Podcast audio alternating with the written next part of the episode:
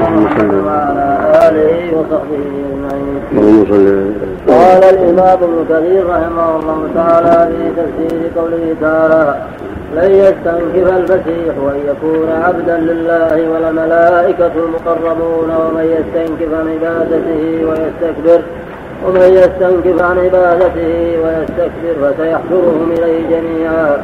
فأما الذين آمنوا وعملوا الصالحات فيوفيهم أجورهم ويوفيهم أجورهم ويزيدهم من فضله. وأما الذين استنكفوا واستكبروا فيعذبهم عذابا اليما فيعذبهم عذابا أليما ولا يجدون لهم من دون الله وليا ولا نصيرا. قال ابن أبي حاتم حدثنا أبي حدثنا إبراهيم بن موسى حدثنا هشام عن ابن جريج عن عطاء عن ابن عباس قوله لن يستنكف لن يستكبر وقال قتادة لن يحتشم المسيح أن يكون أن يكون عبدا لله ولا الملائكه المقربون وقد استدل وقد استدل بعض من ذهب إلى تفضيل الملائكة على البشر بهذه الآية. حيث قال ولا الملائكة المقربون وليس له في ذلك دلالة لأنه إنما عطف الملائكة على المسيح لأن الاستنكاف هو الامتناع والملائكة أقدر على ذلك من المسيح. فلهذا قال ولا الملائكة المقربون ولا يلزم من كونهم أقوى وأقدر على الامتناع أن يكون أن يكونوا أفضل.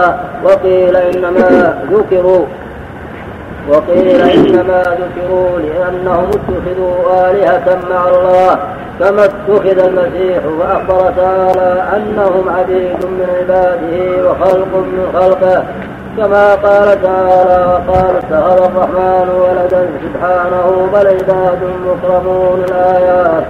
ولهذا قال ومن يستنكف عن عبادته ويستكبر فيخشى فسيحشرهم إليه جميعا أي فيجمعهم إليه يوم القيامة ويفصل بينهم بحكمه العدل الذي لا يجور فيه ولا يحيل ولهذا قال فأما الذين آمنوا وعملوا الصالحات فيوفيهم أجورهم ويزيدهم من فضله أي فيعطيهم من الثواب على قدر أعمالهم الصالحة ويزيدهم على ذلك من فضله وإحسانه وسعة رحمته وامتنانه.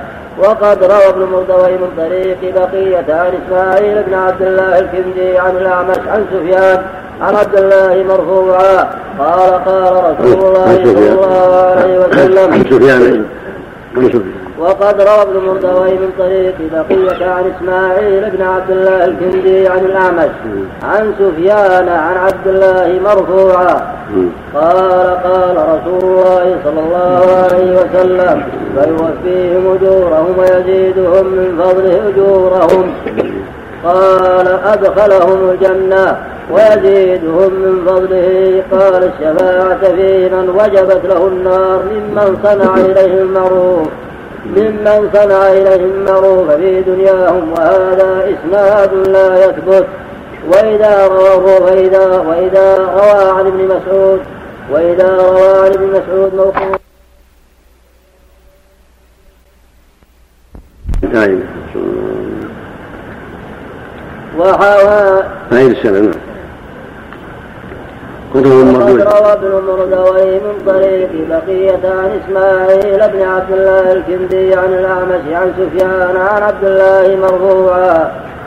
قال قال رسول الله صلى الله عليه وسلم فيوفيهم أجورهم ويزيدهم من فضله أجورهم. قال أدخلهم الجنة. أدخلهم أدخلهم ولا إدخالهم؟ أدخلهم أدخل قال أدخلهم الجنة ويزيدهم من فضله قال الشفاعة في من وجبت له النار.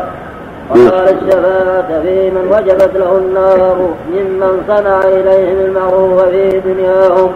وهذا إسناد لا يثبت. وإذا روي عن ابن مسعود موقوفا فهو جيد. وأما الذين وأما الذين استنكفوا واستكبروا والمراد من هذا بيان أن أهل العلم بالله من الرسل والأنبياء والملائكة لا يستنكفون عن عبادته لا يستكبرون عن يعبدوه ولا يترفعون أن يعبدوه لأنهم عبيده ولأنهم أعلم الناس به سبحانه وتعالى. وهم لا يستنكفون عن عبادته وطاعة أوامره وترك نواهيه والاستنكاف الاستكبار والترفع والتعاظم. فالمسيح ابن مريم وإن كان روح الله وكلمته وإن كان الله مكنه من أشياء لم يمكنها منها لم يمكن منها غيره من إبراء الأكمة والأبرص وإحياء الموتى وإخباره لجماعته ببعض المغيبات هذه الخصائص وهذه المعجزات لا توجب له ولا تقتضي منه أن يستنكف أو يستكبر عن عبادة ربه عز وجل. فهو الذي أعطاه هذه الأشياء ومكنه منها وهو من أعلم الناس بربه فكيف يستنكف ويستكبر؟ وهكذا الملائكة المقربون الذين قربهم الله ورفع منازلهم لن يستنكفوا من ذلك. لن يستنكفوا أن يعبدوه ويعظموه. فمن باب أولى أن من دونهم ليس له ذلك ولا يجوز منه ذلك. فإذا فعل ذلك واستنكف فذلك لفساد عقله وانحراف فطرته. ولو كان عقله صحيحا وفطرته سليمة لما استكبر عن طاعة ربه وعباده. وهو سبحانه سوف يحشر الجميع ويجمعهم يوم القيامة ويجازيهم بأعمالهم. فأهل الإيمان والعمل الصالح يوفيهم أجورهم التي رتبها على أعمالهم من دخول الجنة والنجاة من النار وتكفير السيئات وغير هذا ويزيدهم من فضله. يمنحهم زيادة من فضله على عملهم الصالح وطاعتهم لربهم وقيامهم بحقه. كما قال عز وجل للذين أحسنوا الحسنى وزيادة. لهم ما يشاءون فيها ولدينا مزيد. فهو يجازيهم بأعمالهم. الحسنة بعشر أمثالها. إلى سبعمائة ضعف إلى أضعاف كثيرة. ويزيدهم ما يشاء سبحانه وتعالى. من الأجور والمنازل وأنواع الكرامات. وأما من استنكروا واستكبروا فيعذبهم عذابا أليما. ولا يجوز له من دون الله وليا ولا نصيرا. من استنكف واستكبر عن طاعة ربه وعبادته فسوف يجازى بما هو جدير به من عذاب الله وإهانة الله له. ثم لا يجد ناصرا ولا معينا ولا مانعا من إيقاع العذاب به. والله سبحانه هو القادر على كل شيء وبيده تصريف الأمور. وبيده إعزاز من يشاء واذلال من يشاء تنعيم من يشاء وتعليم من يشاء. فالمعنى احذروا احذروا أيها الناس أن تستكبروا عن طاعة الله وأن تستنكفوا عن عبادته فإن ذلك يوجب لكم العذاب والإهانة ودخول نار الهوان وهي النار. نسأل الله العافية.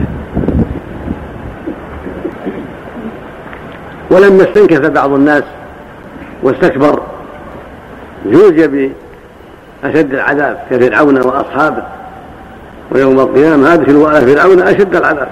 نسأل الله العافية. نعم.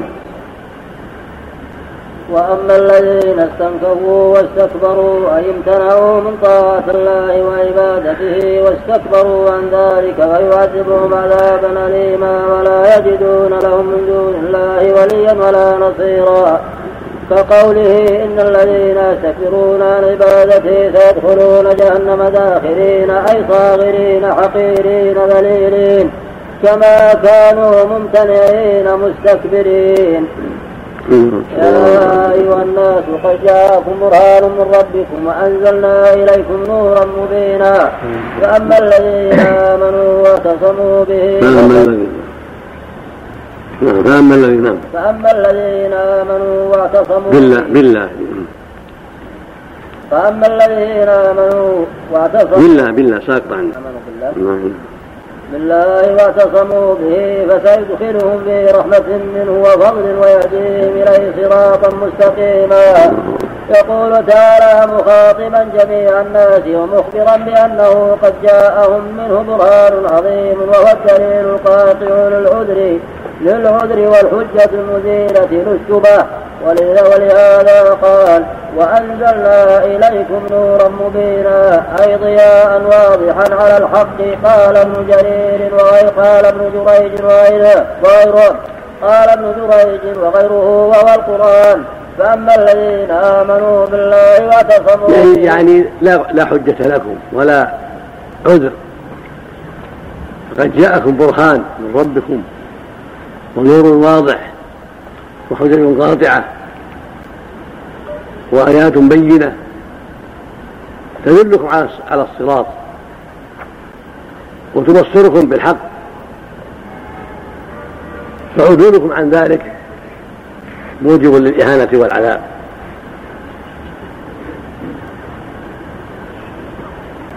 فتبصروا وانظروا وانتفعوا بهذا البرهان وهذا النور. وسيروا على ضوئه إلى ربكم وإلى دار كرامته. ولا تحيدوا إلى شبه المشبهين وضلال الضالين ولا إلى طاعة الهوى والشيطان في التمتع بالشهوات والإعراض عن الإعداد للآخرة. نعم. فأما الذين آمنوا بالله واعتصموا به أي جمعوا بين مقامي العبادة والتوكل على الله في جميع أمورهم. وقال ابن جريج آمنوا بالله واعتصموا بالقرآن.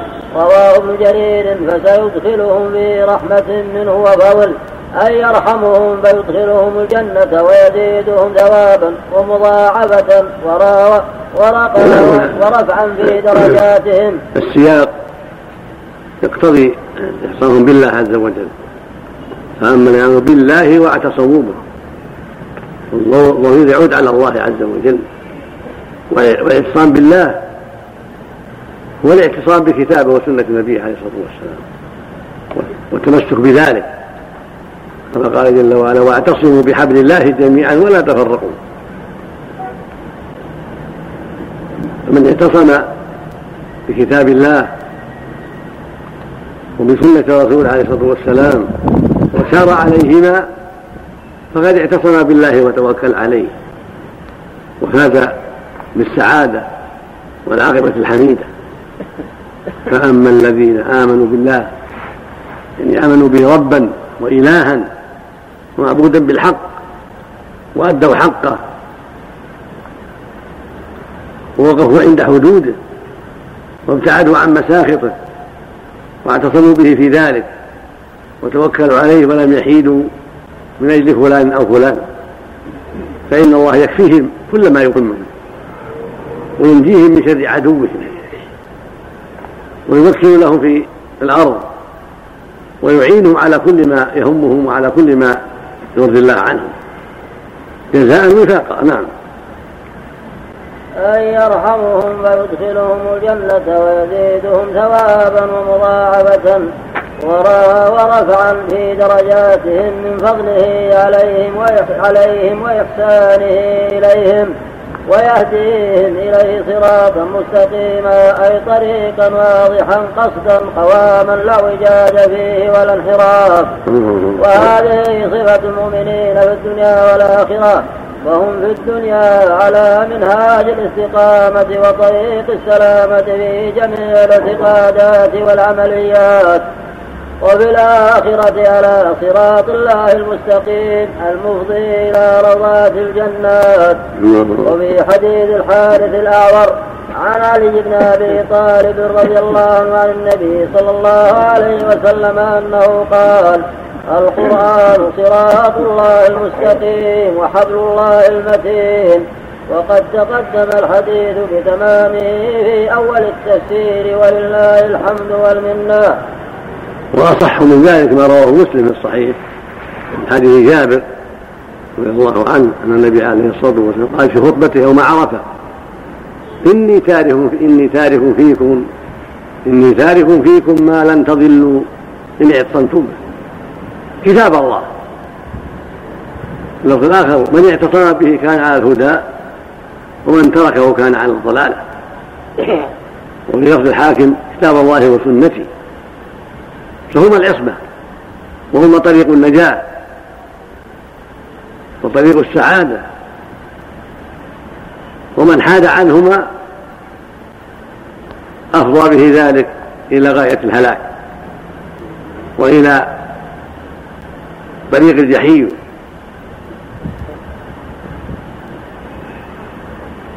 فأهل الاستقامة وأهل السعادة هم الذين ساروا على كتاب الله وسنة رسوله عليه الصلاة والسلام وغالوا في ذلك وعادوا في ذلك وصبروا على ذلك حتى لقوا ربهم. ومن حاد عن هذا من البدع باءوا بالخيبة وسوء السمعة وسوء المصير نعوذ بالله بسبب تلك البدع التي أحدثوها وحادوا بها عن الطريق. نعم. يستفتون فقل الله يفتيكم في الكلالة إن امرؤ هلك ليس له ولد وله أخت فلها نصف ما ترك وهو يرثها إن لم يكن لها ولد.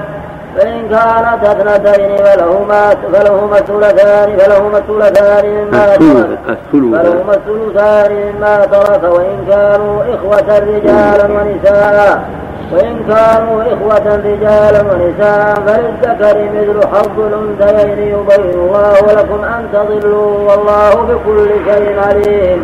اللهم صل اللهم صل العالمين والصلاة والسلام على أشرف المرسلين نبينا محمد وعلى آله وصحبه أجمعين.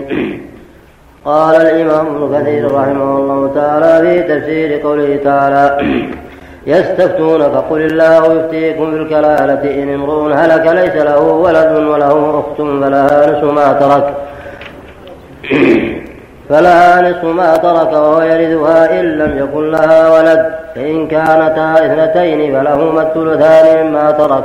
وإن كانوا إخوة رجالا ونساء فللذكر مثل حظ الأنثيين. يبين الله لكم أن تضلوا والله بكل شيء عليم. قال البخاري حدثنا سليمان بن حرب حدثنا شعبة عن أبي إسحاق. قال سمعت البراء قال آخر سورة نزلت براءة. وآخر آية نزلت يستفتونك. وقال الإمام أحمد حدثنا محمد بن جعفر حدثنا شعبة عن محمد بن المنكدر قال سمعت جابر بن عبد الله. قال سمعت جابر بن عبد الله قال دخل علي رسول الله صلى الله عليه وسلم وأنا مريض لا أعقل. قال فتوضأ ثم صب علي أو قال صبوا عليه. ف... أو قال صبوا نعم. أو قال صبوا عليه. صبوا نعم. أو قال صبوا عليه. صبوا عليه نعم. صبوا عليه نعم. فقل فعقلت فقلت إنه لا يرث لا يرثني إلا كلالة. فكيف الميراث؟ فأنزل الله آية الفرائض أخرجاه في الصحيحين من حديث شعبة. ورواه الجماعة من طريق سفيان بن عيينة عن محمد بن المنكدر عن جابر به. وفي بعض الألفاظ فنزلت آية الميراث يستفتونك قل الله يفتيكم بالكلالة الآيات وقال ابن أبي حاتم حدثنا محمد بن عبد الله بن يزيد حدثنا سفيان. وقال أبو الزبير قال يعني جابرا نزلت في يستفتونك قل الله يفتيكم بالكلاله وكأن معنى الكلام والله أعلم. يستفتونك عن الكلالة. قل الله يفتيكم فيها فدل المذكور على المتروك. وقد تقدم الكلام على الكلالة على الكلالة واشتقاقها. وأنها مأخوذة من الإكليل الذي يحيط بالرأس من جوانبه. ولهذا فسرها أكثر العلماء بمن يموت وليس له ولد ولا والد. ومن الناس من يقول الكلالة من لا ولد له كما دلت عليه هذه الآية إن امرؤ هلك ليس له ولد.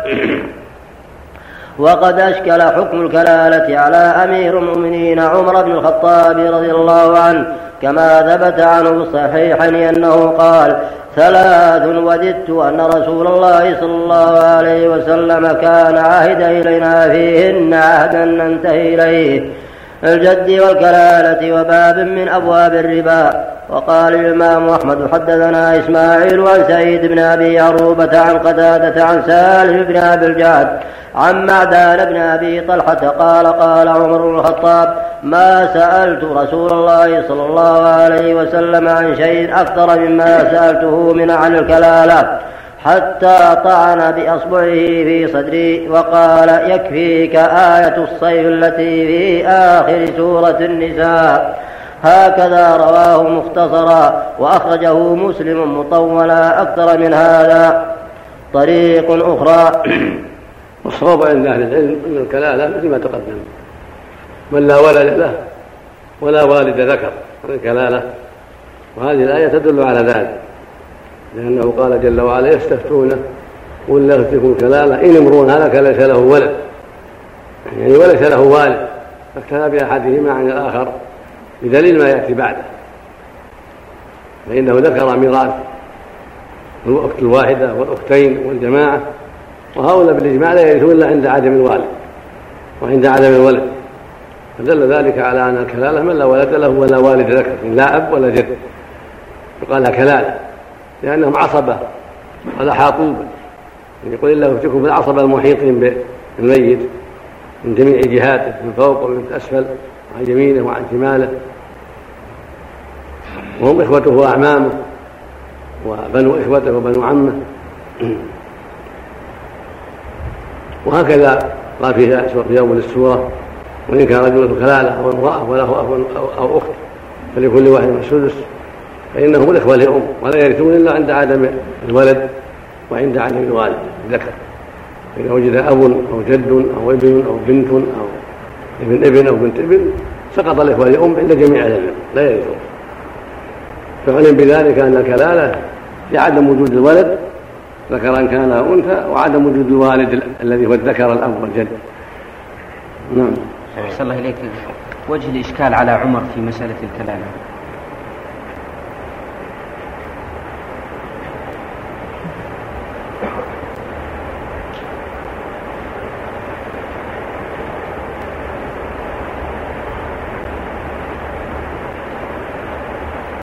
ما ظهر ما ما ظهر لي وجه نعم. نعم. في خلاف قيل آية هذه الآية وقيل آية واتقوا يوما ترجعون فيه إلى الله. ثم توفى كل نفس ما كسبوا لا تظلمون. قال ابن عباس. الله أعلم. نعم. وآخر آية نزلت في الأحكام. اليوم أكملت لكم دينكم. هذه لم ينزل بعدها أحكام. اليوم أكملت لكم دينكم وأتممت عليكم نعمتي الله أكبر. نعم. نعم. صب الوضوء خاص النبي عليه الصلاة والسلام نعم. الوضوء صب الوضوء على المريض. لا مو خاص الماء ينبه. رش رش من أصابه الغاشي بالماء ينبه. ولو من غير وضوء. لكن وضوءه له خصوصية من جهة البركة عليه الصلاة والسلام. ولا رش من يخشى عليه ينفعه الماء. ينبه بإذن الله. أصاب غاشية. أسباب. غير ذلك. الماء يحصل بالتنبيه في الغالب وينتبه نعم. طريق أخرى. قال الإمام أحمد حدثنا أبو نعيم حدثنا مالك يعني ابن مول يقول سمعت الفضل بن عمرو عن إبراهيم عن إبراهيم عن عمر قال سألت رسول الله صلى الله عليه وسلم عن الكلالة فقال يكفيك آية الصيف فقال لأن أكون سألت رسول الله صلى الله عليه وسلم عنها أحب إلي أحب إلي من أن يكون لي حمر النعم وهذا إسناد جيد إلا أن فيه انقطاعا بين إبراهيم وبين عمر. فإنه لم يدركه. وقال الإمام أحمد في هذا يكون ضعيفا. إسناد جيد إلى إبراهيم لكنه ضعيف عن عمر. لأن الانقطاع من أدلة الضعف. الحديث المنقطع ضعيف والمرسل ضعيف. أحسن حدثنا قال الإمام أحمد حدثنا أبو نعيم حدثنا مالك يعني ابن مغول يقول سمعت الفضل بن عمرو عن إبراهيم عن عمر. نعم. الفضل بن عمرو كذا نعم. الفضل بن عمرو؟ الفضل بن عمرو نعم. نعم. ابن عمرو. ابن عمرو. تقريب هذا تقريب هذا. في فضل بن عمرو. النخعي. نعم. وقال الإمام أحمد حدثنا يحيى بن آدم حدثنا أبو بكر عن أبي إسحاق عن البراء بن عازب قال جاء رجل إلى النبي صلى الله عليه وسلم فسأله عن الكلالة وقال يكفيك آية الصيف. وهذا إسناد جيد رواه أبو داود الترمذي من حديث أبي بكر بن عياش به وكأن المراد بآية الصيف أنها نزلت في فصل الصيف والله أعلم. ولما أرشده النبي صلى الله عليه وسلم إلى تفهمها فإن فيها فإن فيها كفاية نسي أن يسأل النبي صلى الله عليه وسلم عن معناها. ولهذا قال فلا أن أكون سألت رسول الله صلى الله عليه وسلم عنها أحب إلي. أحب. أحب إلي من أن يكون لي حمر النعم. لا أن أكون في محل مبتدأ. أن والفعل بعدها في محل مبتدأ. هذا خبره. نعم. وأن تعفو أقرب للتقوى وأن تعفو محل مبتدأ. يعني والعفو. وأول بمصدر وبعدها أقرب خبره. وقال ابن جرير حدثنا ابن وكيع حدثنا جرير حدثنا الشيباني عن عمرو بن مرد ومن تأملها اتضح له كونها معنى الكلام. لأن قال بعده وله أخت فلها نصف ما ترك. والأخت لا تعطى نصف لا مع الابن ولا مع البنت ولا مع ابن الابن ولا مع بنت الابن ولا مع الأب ولا مع الجد بالإجماع. مع الأب والجد تسقط مع الابن والابن وابن الابن تسقط ومع ألبنت وبنت الابن تعطى ما بقي عصبا. بإجماع يعني. هكذا قال فإن كانت اثنتين لهما الثلثان لا تعطى الأخوات الثلثين الثلثين لا مع الأب ولا مع الجد ولا مع الإبن ولا مع ابن الإبن بإجماع. فعلم أنها أن أنها أن المراد به من لا ولد من لا والد له. نعم. نعم. كبار التابعين. نعم. مرسل كبار التابعين. إيش؟ مرسل مرسل كبار التابعين. كثيرون كبار التابعين كثيرون. نعم. نعم. نعم. ها؟ اللي عندك سند فضل اللي عندك ابن أبي حاتم ولا؟ أو أحمد. الامام أحمد حدثنا. قال الإمام أحمد حدثنا أبو نعيم قال ابن جرير حدثنا ابن وكيع حدثنا جرير حدثنا الشيباني عن عمرو بن ومن تأملها اتضح له كونها معنى كلام. يعني قال بعده وله أخت فلها نصف ما ترك. والأخت لا تعطى نصف لا مع الابن ولا مع البنت ولا مع ابن الابن ولا مع بنت الابن ولا مع الأب ولا مع الجد بالإجماع. مع الأب والجد تسقط مع الابن والابن وابن الابن تسقط. ومع البنت وبنت الابن تعطى ما بقي عصبا. بإجماع يعني. هكذا قل فإن كانت اثنتين لهما الثلثان لا تعطى الاخوات الثلثين. الثلثين لا مع الأب ولا مع الجد ولا مع الابن ولا مع ابن الابن بإجماع. فعلم انها ان انها أن المراد به من لا ولد من لا والد له. نعم. نعم. مرسل كبار التابعين. نعم. مرسل كبار التابعين. إيش؟ كبار التابعين كثيرون. كبار التابعين كثيرون. نعم. نعم. نعم. ها؟ مو موجود إيه. في فضل يا شيخ محمد اللي عندك سند؟ فضل اللي عندك ابن أبي حاتم ولا؟ أو أحمد. الامام احمد حدثنا. قال الإمام أحمد حدثنا أبو نعيم حدثنا مالك يعني ابن مغول يقول سمعت الفضل بن عمرو.